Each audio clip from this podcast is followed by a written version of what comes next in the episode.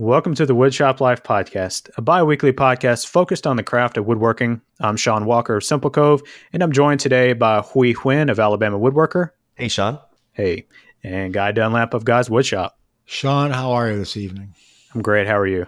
Good. How about you, Huy? How are you doing? I'm doing great. Good. This podcast is intended to answer questions from the woodworking community and to give you some of our perspectives on how we get things done in our own shops. We also want to thank our new patrons to our Patreon campaign, Thomas Stanley and Dominic Blasco.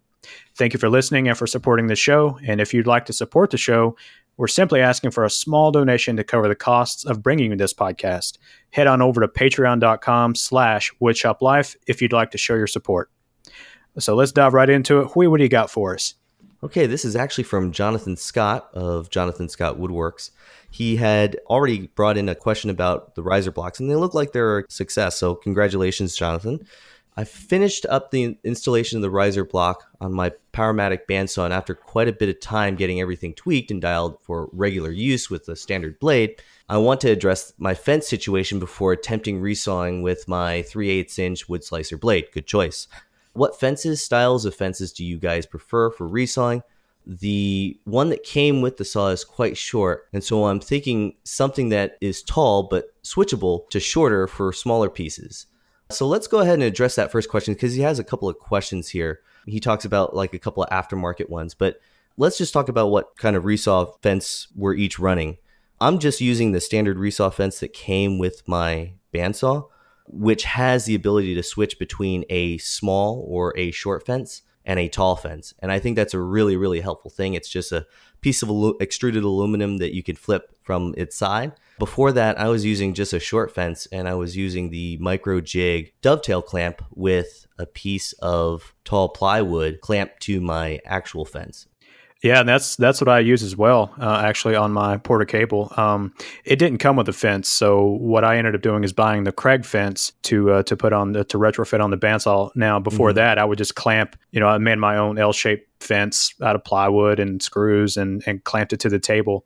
Uh, but now I have the Kreg fence, and anything that's taller than seven or eight inches, I would typically use the MicroJig dovetail clamps as well with a mm-hmm. with an auxiliary fence that I would clamp onto that. And I want to also say uh, I was following his uh, Instagram stories about installing the riser block, and he mentioned that the Powermatic riser block had zero slop. So I know we experienced some slop when we were installing the riser block on ours. So just uh, an FYI on that. Apparently, Powermatic got it right on that. Guy, what are you what are you working with over there? I've uh, on my Power Mac, it's got the same thing that that you guys were talking about before, where it can go horizontal or vertical at the extruded aluminum. Typically, when I'm doing resawing, I've got it in the horizontal mode because I mm-hmm. I like having the, the the fence using that as a reference to the blade, if that makes sense. Right. There's also an option on mine. It came with one of those. Um, resaw bars, which is just a round piece of actually this thing weighs about five pounds it's a just a metal piece that I can put on the fence and then you guide the blade through and it gives you the ability to go left or right based on the the drift of the saw blade. Mm. I don't have any drift on my saw blade, so I don't see the need for that. I don't have any drift on my saw blade either, so I don't see the. Uh, uh you're talking about that D-shaped bump out at the center of yeah.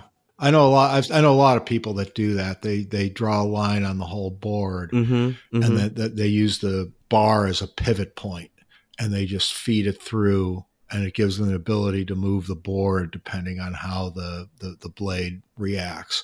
And I've got my saw set up so I don't get really a lot of drift, and it really doesn't matter. So I just use the fence and its tall configuration and just use that as a reference and if you don't have a tall fence, you can always just clamp an auxiliary fence to it, right?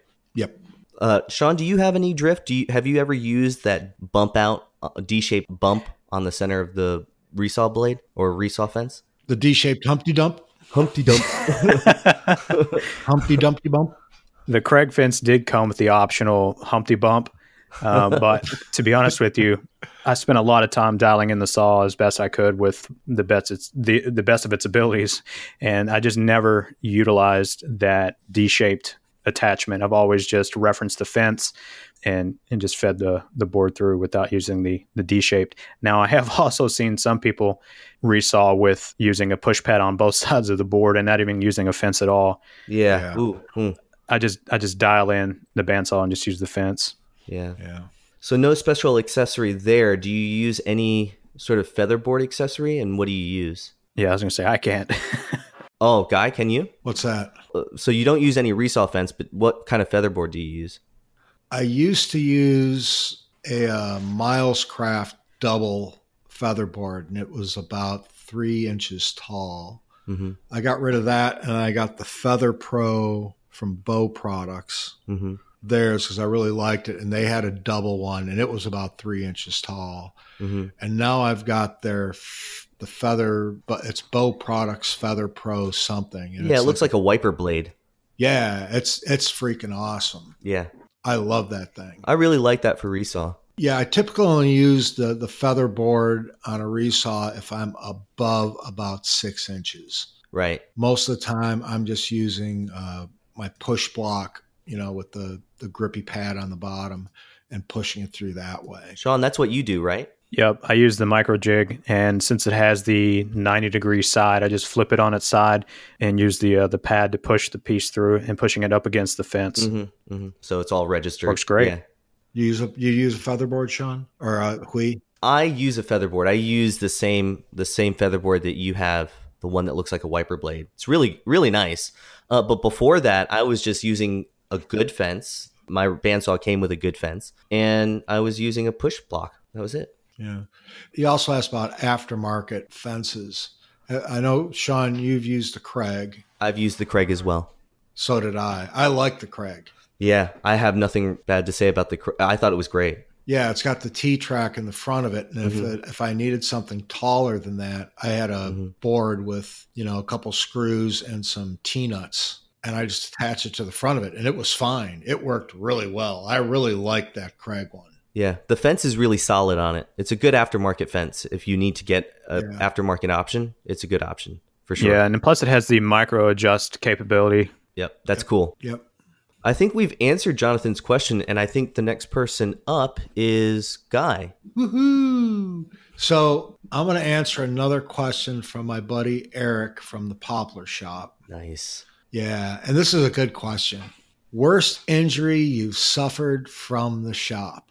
Well, uh, I've actually only had two different injuries. And I say one of the injuries, it's happened multiple times, but not that many. You know, that's kickback. I think we've all experienced kickback, and I don't think we're going to talk about kickback, correct? No, no, we're not going to okay. talk about kickback. We, I've experienced it, but it's never been devastating, of course. Yeah, it just leaves a, a bruise. Yeah. Um, and hurts like yeah all get out. Now, what do you mean uh, we're not going to talk about kickback? Like what causes it, or as our worst injury suffered from the shop? Um, mine is kickback. Okay, well then you're the exception to the rule. But I'm on board right now, so I'm going to talk about my worst injury. Okay. Other than that, the kickback I've suffered several times. I ran my finger into a router bit. Yeah, I remember that. It was, a, it was a quarter inch spiral bit. I don't know if I was up cut or down cut. Yeah. I was doing something stupid. I was doing a climb cut. So I was going in reverse and I didn't have the board very secure and it went zip right out of my hands. Yeah. And uh, I ran my index finger through the through the blade. And it's like one of those things where, you know, it happened and I looked at it, I just started laughing it didn't it, it hurt but it didn't hurt. I was just too busy laughing at myself. That was probably the worst one. I, th- I and i do have another good one too. Share it. I was moving a board a piece of rough cut ash and i was moving around in my my vertical rack that i have. I forgot about this one. This is a good one too. And i was moving it around and it shifted and it slid down and it put a splinter that was probably about three or four inches long and it was thick I mean, Ugh. you know, maybe like three sixteenths to a quarter inch at its widest point.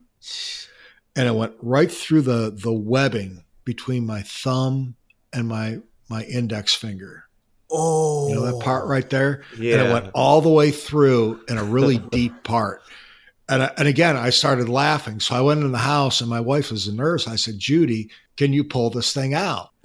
And she goes, "Yeah, let me try." And she started pulling on it; it wouldn't come out.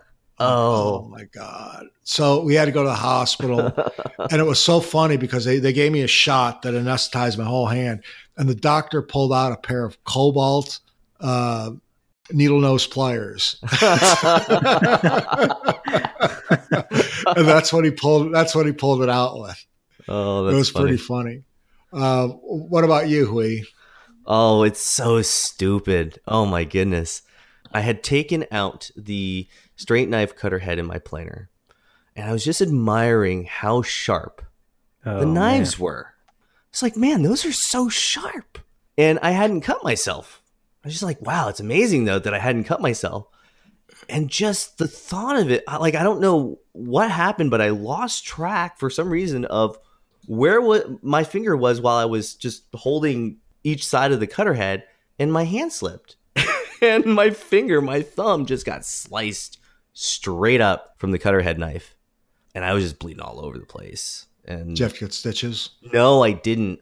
Thankfully, it wasn't deep enough to need stitches, but it was it was just so much blood uh, because it was such a long cut, and so that was probably the worst. But I've experienced kickback too, but never to the level of anything that was dangerous. I mean, small pieces, you know, on the table saw sled. I mean, that's kind of what the table saw sled's for, right? Yeah. No, no big deal in terms of dangerous kickback, but you know, it's probably because I'm aware of what kickback is and try to prevent it from happening in the first As, place. as far as cuts go, do you guys keep? Have you guys ever squirted CA glue into a cut? I have not. I've been, I've thought about it, but I've been, uh, I've chickened out. I, I I had read once, and I think we talked about this before, that CA glue was actually developed by the Army Yep. in Vietnam to close wounds up.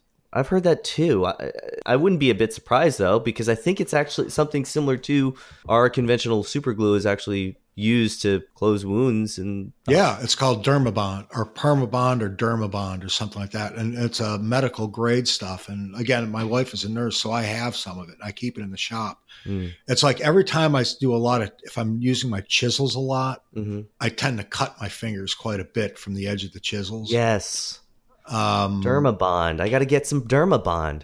Yeah, they'll, they'll sell it at a medical supply store, Mhm. and I just squirt some of that in there. I don't need a band aid or anything, and it's fine. But it's it's just a, a medical grade, so it's sterilized. I think Mhm. that's the only difference. But Shawn, what's your worst kickback story or your worst injury? There's a couple of things I want to talk about. The first one is the kickback. Again, both of these were when I was a greenhorn. I guess I'm no longer that, but Well, even if you weren't, it still it still happens. Oh yeah, but the board. Let, let me set this up. The board was five and a half inches wide, probably twenty four inches long. I was resawing it on the table saw. I go to pass it through once, and then you, of course, you rotate it one eighty end for end, and then start to do it again. I don't know what happened if I looked away or if it pinched the the blade or, or what, but it kicked back, slammed into my stomach, left a really nice bruise, uh, and Oh. hurt for for a few days. Uh, and the second I mean, one. the saw stop didn't prevent that. I didn't have a SawStop at the time. Oh, would the SawStop have prevented that? Uh, no, I don't think they have uh, an anti kickback Kickback, feature. Yeah. No, just checking. Just checking. oh boy, yeah. But the second thing was the uh, I didn't get injured very, very luckily. Uh, But I'm going to preface this by saying that this is when I very first got a router table, so it's a router related almost injury.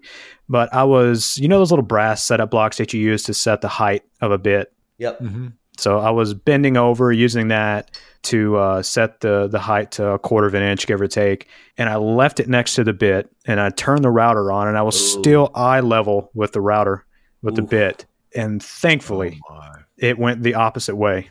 Yeah. And that right there was a wake up call. I mean, uh, I don't even go near the router table without all of my PPE and push pads, and I mean everything. Yeah. It's, it was a wake up call, but didn't get injured, thankfully. And I've since learned use the bandsaw for resawing and, and be careful with the router table.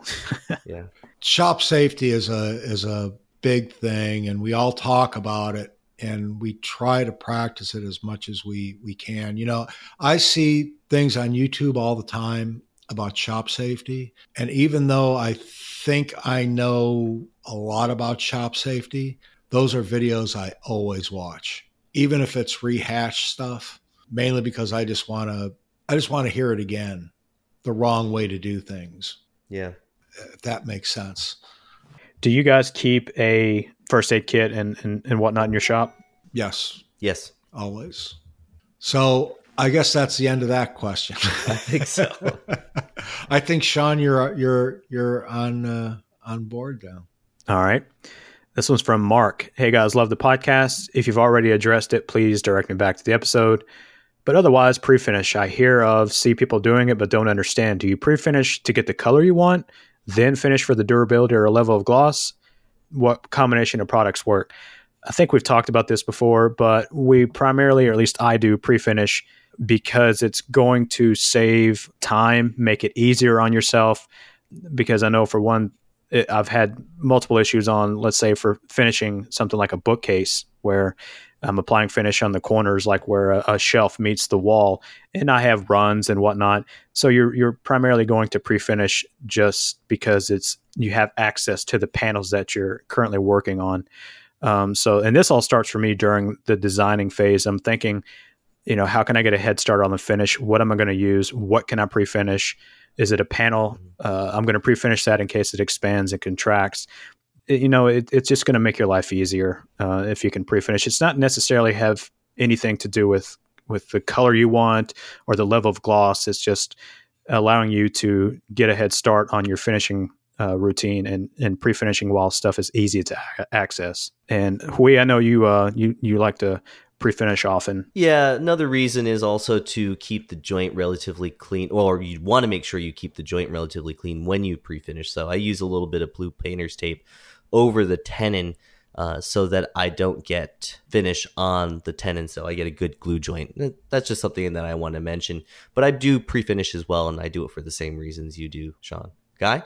Yeah, um, I guess a, a question I'm going to ask both of you guys: Do you, do you let's say you're going to do an oil finish like an Arm-R-Seal do you do like three coats of, of that? Or do you just put a coat of it on then go ahead and build it and then put more on later?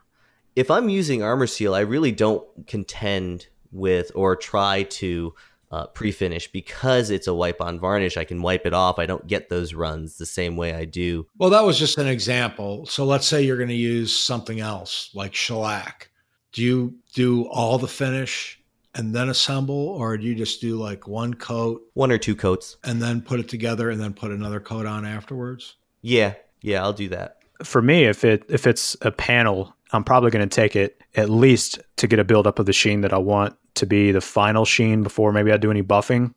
And you, because again if it expands or contracts rather you're going to see see some of that differences um, so if it's a panel, I'll try to get it three coats maybe to start to build up that sheen. Uh, just because if I put one on it and it's pretty much a flat finish and it yeah. contracts, you're going to see that difference in sheen. So I'll try to build it up. But as far as everything else, you know, three coats uh, seems pretty pretty standard for what I do.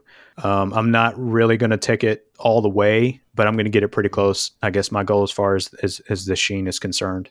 I definitely see the benefit in that uh, being a panel for sure.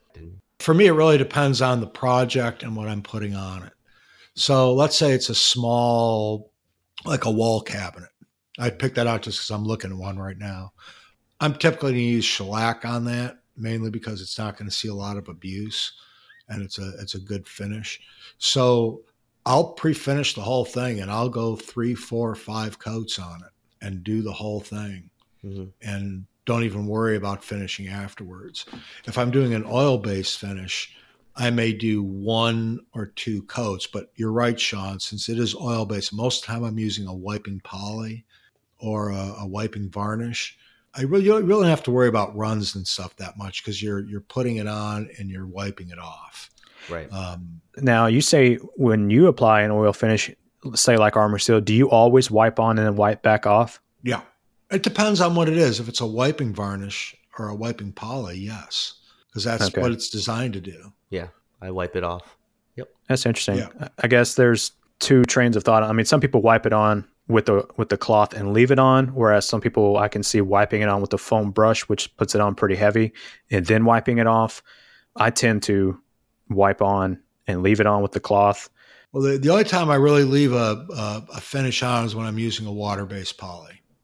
Oh, abs- yeah, absolutely. I'll use a foam brush. That's the only time I use a foam brush and I'll I'll I'll put that on because it levels itself really nice.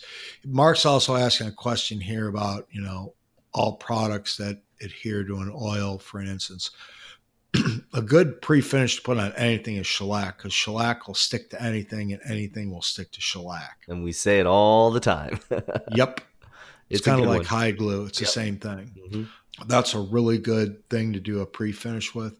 And he's talking about you, know, you pre-finished, you get a color you want. So that that really comes down to what kind of color you're looking for. So mm-hmm for example, I, I, recently built a bookcase where the sides were plywood, but the face frame was solid cherry.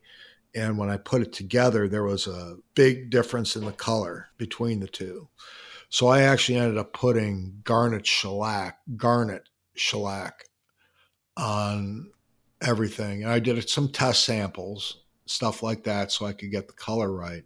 Right. But garnet shellac evened out the color. So that was important. And that's in the sealer. I mean, that's what yeah. shellac is. It's a sealer. Yeah. Yeah. How do you handle pre-finishing for um, if you're spraying? Do you handle that any different? Since you, if it's a hard to reach area, you may have a little advantage with spraying it versus wiping it, maybe for an even coat. I still, you know, if I'm going to pre-finish, even if I'm spraying, I'm, I'm not. I don't want to have to deal with corners. Yeah, ninety degree corners. Right. Even when you're spraying, you got to really go you know, almost a dry spray if you're not if you're worried about getting that stuff in the corners. So I really don't want to do that. I like to put a nice wet coat down of whatever okay. I'm using. Most of the time when I'm spraying, 99% of the time when I'm spraying, I'm spraying shellac. And you want to keep it wet because I'm still using a pound and a half cut and it dries really quick. So I lay down a pretty good coat of it. Okay. I don't I don't put a really light mist on it. All right. Well, we you're up next. What do you got for us? So, this question is from Peter Downing. My hobby has been transitioning lately towards commissions, and I find myself considering things like time and costs more than when making gifts or just for myself. Well, good, Peter, you should be. Uh, I wonder how you make decisions about things like joinery. So for example, uh, mortise and tenon versus a pocket screw, or hand cut versus machine cut. The materials and the finish, so things like shellac versus poly. So let's go ahead and uh, let's answer these couple of questions first because he actually asks a couple, but uh, if we tackle them uh, separately, I think it'll flow better. So when I think of commissioned work, I think of mortise and tenon. I just think of like the easiest thing to accomplish the task, but that is still structurally sound and still looks good. And a lot of times, if I'm doing things for speed, I would probably use something like the Festool Domino. Guy, what do you think? Would you use something like more complex than that, or or more refined, or uh, unless unless unless I've talked to the customer and schooled them in the the fine joinery, uh, which doesn't really happen because they it just goes in one ear and out the other. They don't really care about that stuff, to be honest with you. Right. Um, when you start talking about that stuff, time is money. If you're doing a, a commission, that's where the the domino really shines. He's talking about like a pocket screw. I would never use a pocket screw for joinery in a commission piece. Would you use it for kickers or drawer yeah, slides? Cabinetry? Yeah. It really it really depends. It really depends. When we're talking about mortise and tenon or a domino or pocket screw, mm-hmm. I'm not going to use pocket screws in a situation like that. Yeah. So um, to me, a, a, domino is a mortise and tenon. It seems it to me too. Yeah. So if you even if you school the customer on what a mortise and tenon is, you're using dominoes. That is a mortise and tenon. It's a loose tenon, but it's still a mortise and tenon. What about drawers? Would you use hand cut versus machine cut? And what is there a difference? Or well, I don't. I don't really do hand cut dovetails, so it would be machine cut. Yeah if I had to do a bunch of them, I'd do machine cut. yeah. What about you, Shawn? Yeah, I, I agree. The, the domino would be the way to go. If you don't have one, save those commissions, uh, yeah. the money from that, and then buy one because it's if you're going to get into that, it's all about saving time. As right. far as doing stuff like hand cut dovetails, the only way that I would do that, not even hand cut, actually, let me back up. Doing dovetails would be if someone wanted me to make a copy of my dovetailed blanket chest, and even then, if that were the case, I would probably use a, a dovetail jig, like a, a router based, a machine cut dovetail jig. Probably yeah. pick up a Leigh jig or something like that, and just save a lot of time, a lot of time, unless they want to pay for it, which I doubt that you could talk them into that. But that's pretty much my take on that. What about materials and finish? Do they play a part in pricing out commissions? Of course. Yeah, for me, of course. yeah. If they want it made out of quarter sawn walnut, that stuff's really expensive. yeah, for sure. As compared to making it out of, you know, maple. Right. Just cheap. Speaking of of uh, materials, let me ask both of you guys a question. I know the goal is to make money at the end. What mm-hmm. do you, what do you have like your own preferences on? Okay, I'm willing to buy if it's a painted project, I'm going to buy plywood but I'm not going to go to the big box store to buy the cheapest stuff. I mean, you still have have your own uh, preferences as far as that goes. What is what, what are you normally? What grade of plywood is the bare minimum that you're going to use? Ooh, uh, probably like the Chinese birch is probably the lowest grade, which is pretty low grade in terms of plywood. Are you talking about like painting it? Yeah, I'm talking like a cabinetry project. I mean, I guess what I'm saying is even though the goal is to make money, you still have standards on the materials that you're going to buy. You're not going to buy crappy plywood. You still have standards because you know he's sure. talking about materials and whatnot. I was just curious what what is your go to for like a painted pro- cabinet project or something like that. If it, if it's painted, I, I I would use something like a D a D face with a like a D two maple ply. Yeah, maple ply and that's and you can get that at most home stores. You may have to pick through the pile a little bit, but if it's going to be stain grade or just finished, or I'm not going to paint it, I'm usually getting like a B1 or a, or a B2. Depends on if the inside is going to be seen or not. Right. That makes sense. Sometimes I'll get an A face, and you can't get that stuff at the home store. You have to go to a, a supplier for that. Yeah, it's a different price. It's different quality though. Yeah, it really depends on the project and what the customer's expectations are. I still have standards. I mean, if somebody asked me to make uh, something out of construction grade plywood and construction grade lumber, I don't want any part of that. Yeah, it's unpredictable. Yeah, I'm just not going to do it. Yeah. And as far as finish is concerned, you're going to want to use something that applies quickly, easily, and allows you to move on to the next coat. Um, right. So, what do you what do you what are you saying? Wipe on poly for the most part, unless you're going to spray something. No, if I if I'm doing a commission and I want to get it done fast, using an oil based finish for me is very difficult because hmm. once I put a coat of oil on it, I'm done for the day. I can't do anything in my shop because of the dust, because it's got to take 24 hours to dry for the next coat. Mm-hmm. So the last couple projects I've done on commission, what I've done is I've put shellac on, which gives me speed. Yeah, but it kind of like pops the grain a little bit too, because if you yeah. put just water-based poly on top of wood, it doesn't do anything to the grain. You might as well, you know, just put like clear liquid on it. It's water white. So the, the the the shellac, and I may use like an amber shellac or a garnet shellac on cherry is one of my favorites uh, to impart color to it and a little bit of that depth to the grain.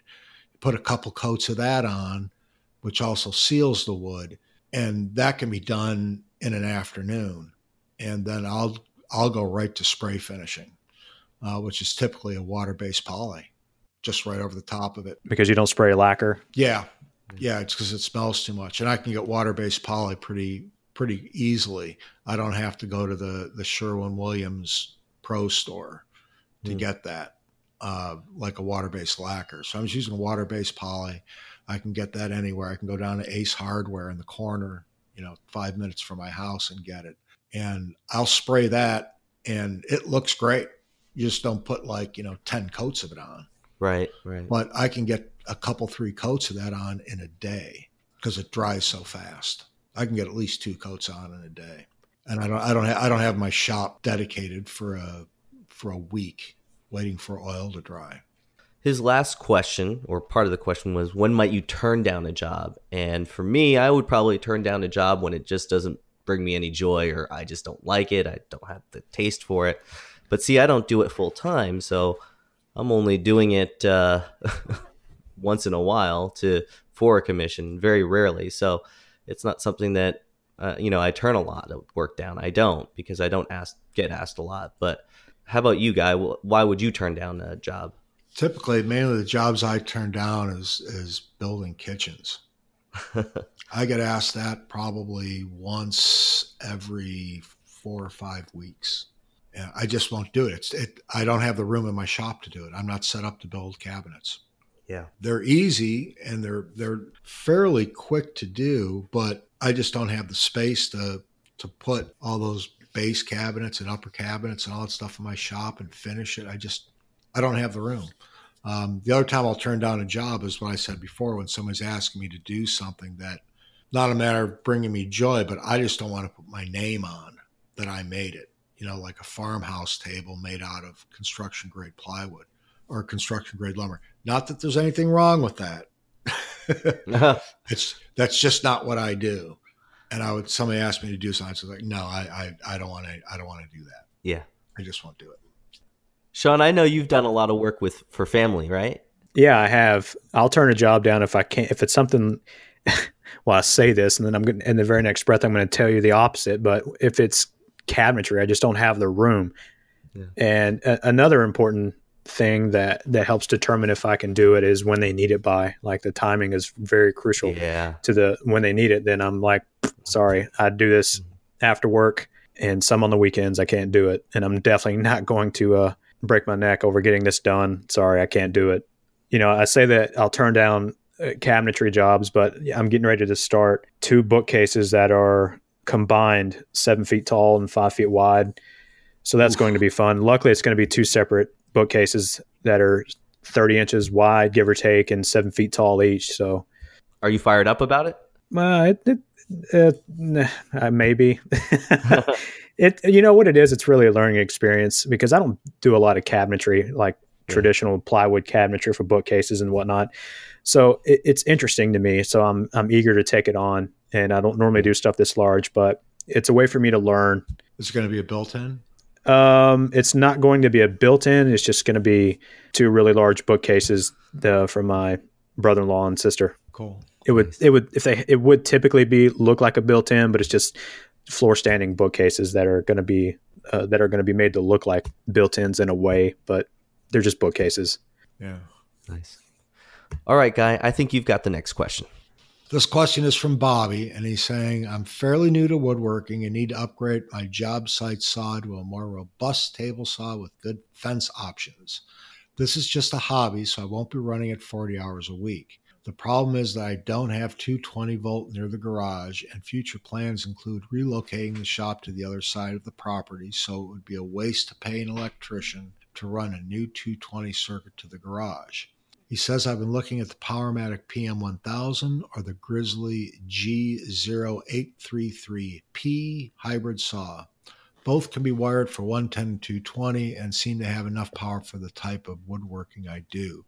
Uh, I did get a chance to take a look. I'm really familiar with the PM1000, and I did take a, uh, a time to look at the Grizzly 833P. So, one thing I want to say in full disclosure uh, I am sponsored by Powermatic. So, just take that for what it's worth. Yeah. He said both could be wired for 110 and 220. The PM1000, I do not believe can be wired for 220. It's it's one 110 only. The Grizzly can be 110 or 220.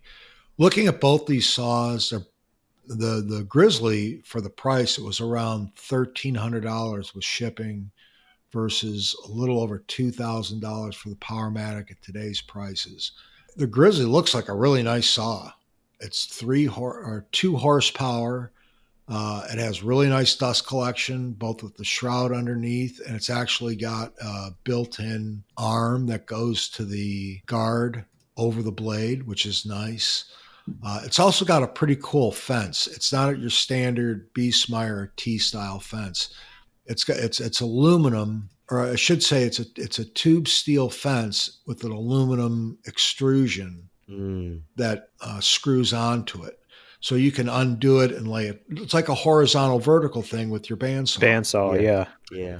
And the nice thing about that is, let's say you're doing like um, tenons on the table saw. It's like the old Delta that you could back the the, the thing up. Yeah. And yeah. use it as a stop. As and a then stop, by the time, yeah. you, time you get to the blade, it's cleared that thing. So you don't have to worry about kickback, which is pretty cool. I like that idea. You know, between the two, if, if you don't if you're just a hobbyist woodworker, I mean, I think either saw will be more than enough for you. And looking at the Grizzly, you know, I the only thing about Grizzly, and I've said this before, is you can't see the thing. You have to just look at pictures or rely on people on the internet to tell you it's a good saw. Can't you go to one of their stores? I think they only have two. They have one near south of St. Louis and one in Washington State. Right. And that's it. So if you live close to that, you can maybe check one out. But if you don't, you have to kind of, you know, I've bought Grizzly stuff before. I've never had an issue with it. I always thought it was, you know, you get what you pay for, and I was never disappointed with it. Yeah. So, Huy, what what what say you?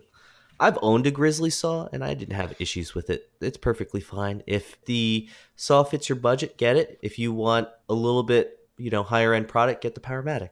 That's it. So, Shawn?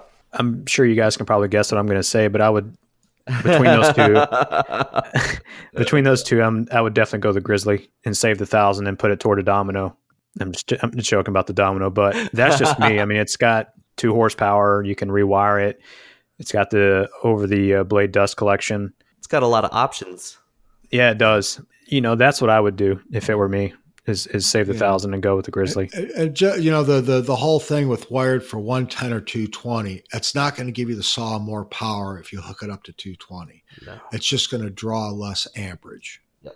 That's it. And if your breaker can handle it, you're fine. And if your yep. uh, lines can handle it, you're fine. Yeah, so you, you might not want to have your saw if you if it's wired for 110 or 120 actually. If you've got it wired for the for the 120, you don't want your dust collector on the same circuit because you'll blow the breaker. Yeah, be too much. Yeah, because so, it looks yeah. like the the Grizzly is 16 amps at 115. Yeah. Yeah. So yeah. you could only do a 20 amp breaker. Yep. Yeah.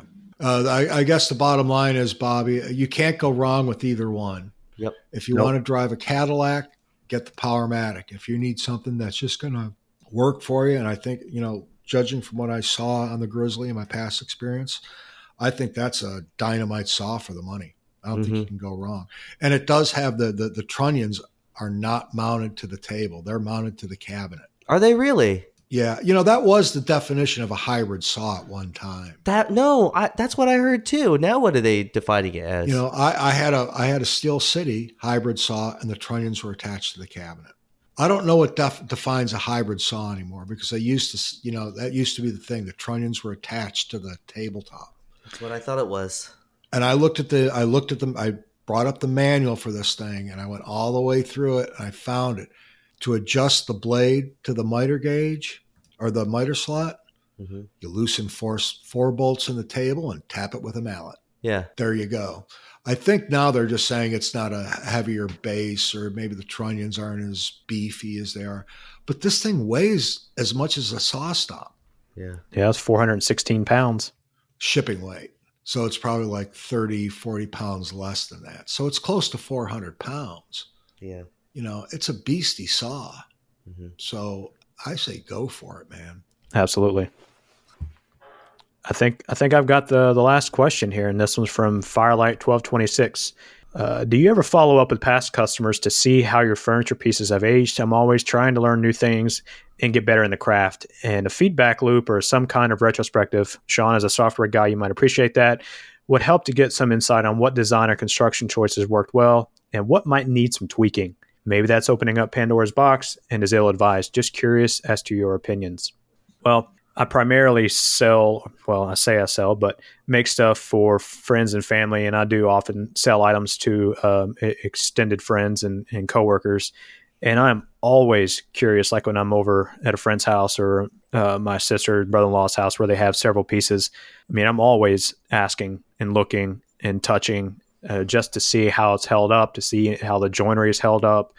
I'm always opening the drawers and whatnot. Now, that may not be a, a something that someone at a shop a cabinet shop would do um, as obviously depending on the volume they probably wouldn't have time but as a uh, night and weekend woodworker that sells to friends and family and, and, and coworkers and stuff i'm extremely curious about that just to to see what i might have screwed up.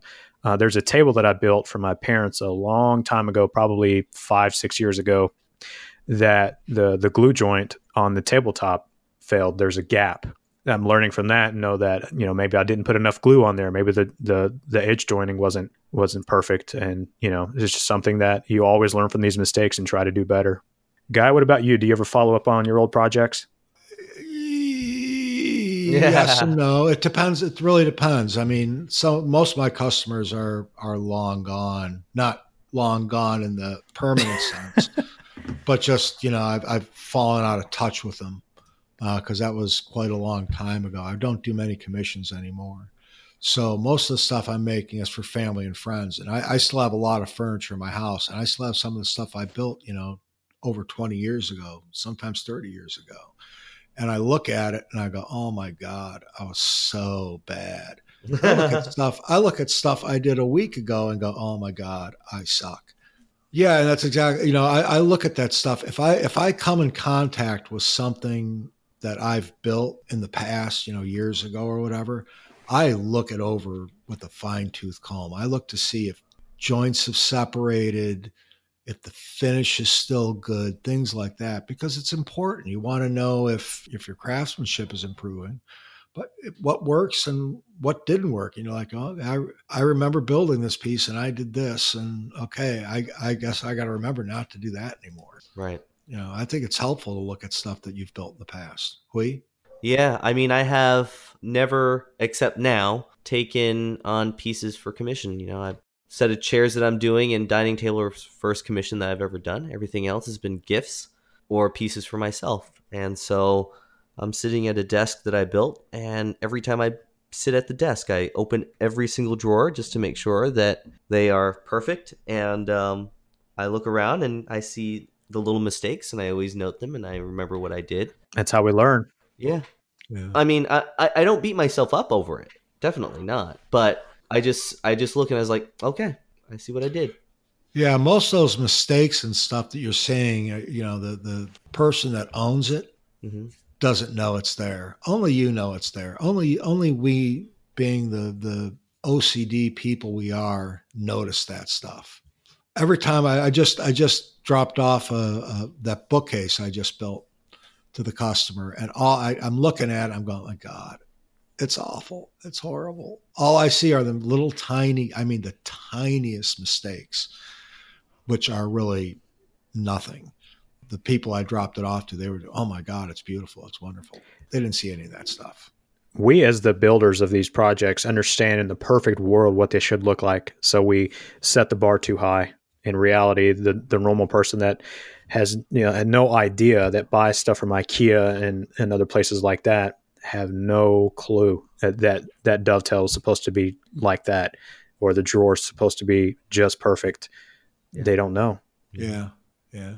I, you know, I don't see anything wrong in striving for perfection in your work. Sometimes it'll it'll take you longer to get there, and my work is far from perfect. I mean, really far from perfect. Mm-hmm. but uh, there's nothing wrong with trying to get there. And you know, every time I do something, you know, I, I learn on every project. I do. So, right. Absolutely. Well, I think that'll wrap it up. And finally, we are going to recommend some folks to follow on social media. We, who do you have for us this episode?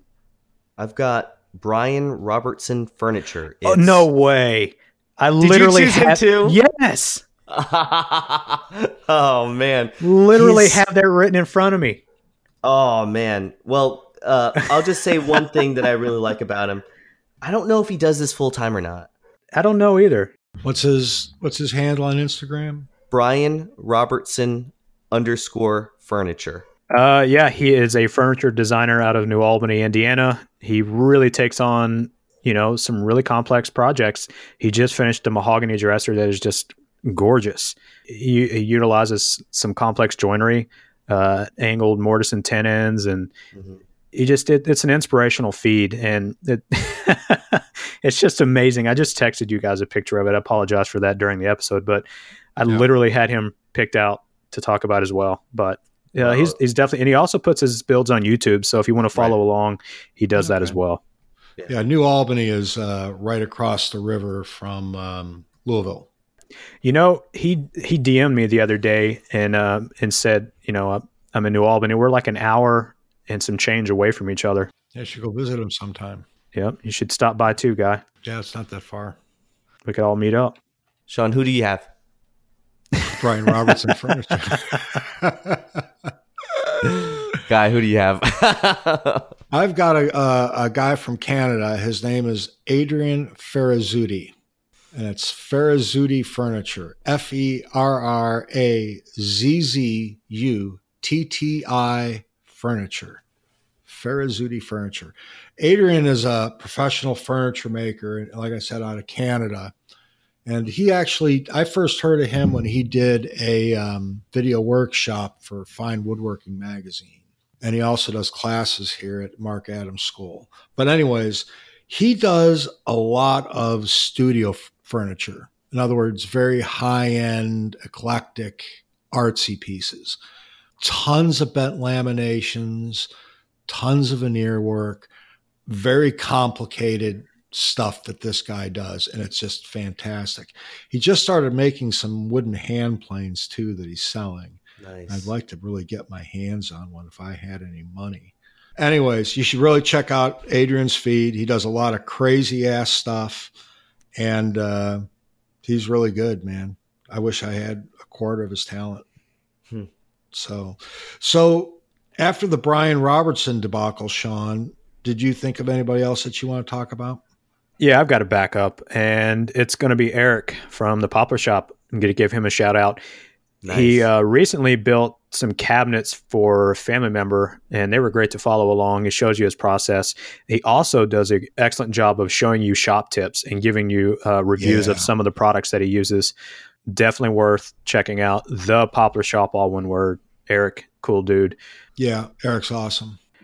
All right, I think that will do it for this show. Please remember the podcast is here to answer questions from the woodworking community. So if you have a woodworking question you would like answered, you can send them through the podcast contact page at woodshoplifepodcast.com or you can DM us through Instagram at woodshoplife. We would also like to thank everyone who left us a five star review on iTunes. It really helps in search rankings. And of course, we truly appreciate the support and feedback. You can reach me at simplecove.com and at simplecove on Instagram and YouTube. Where can you be found, Huy? You can find me at alabamawoodworker.com. All my links to my social, social media are on my webpage. Guy, how do we find you? Guyswoodshop.com. Awesome. Thanks for listening. We'll see you in a couple of weeks. All right. Take care, guys. See you later.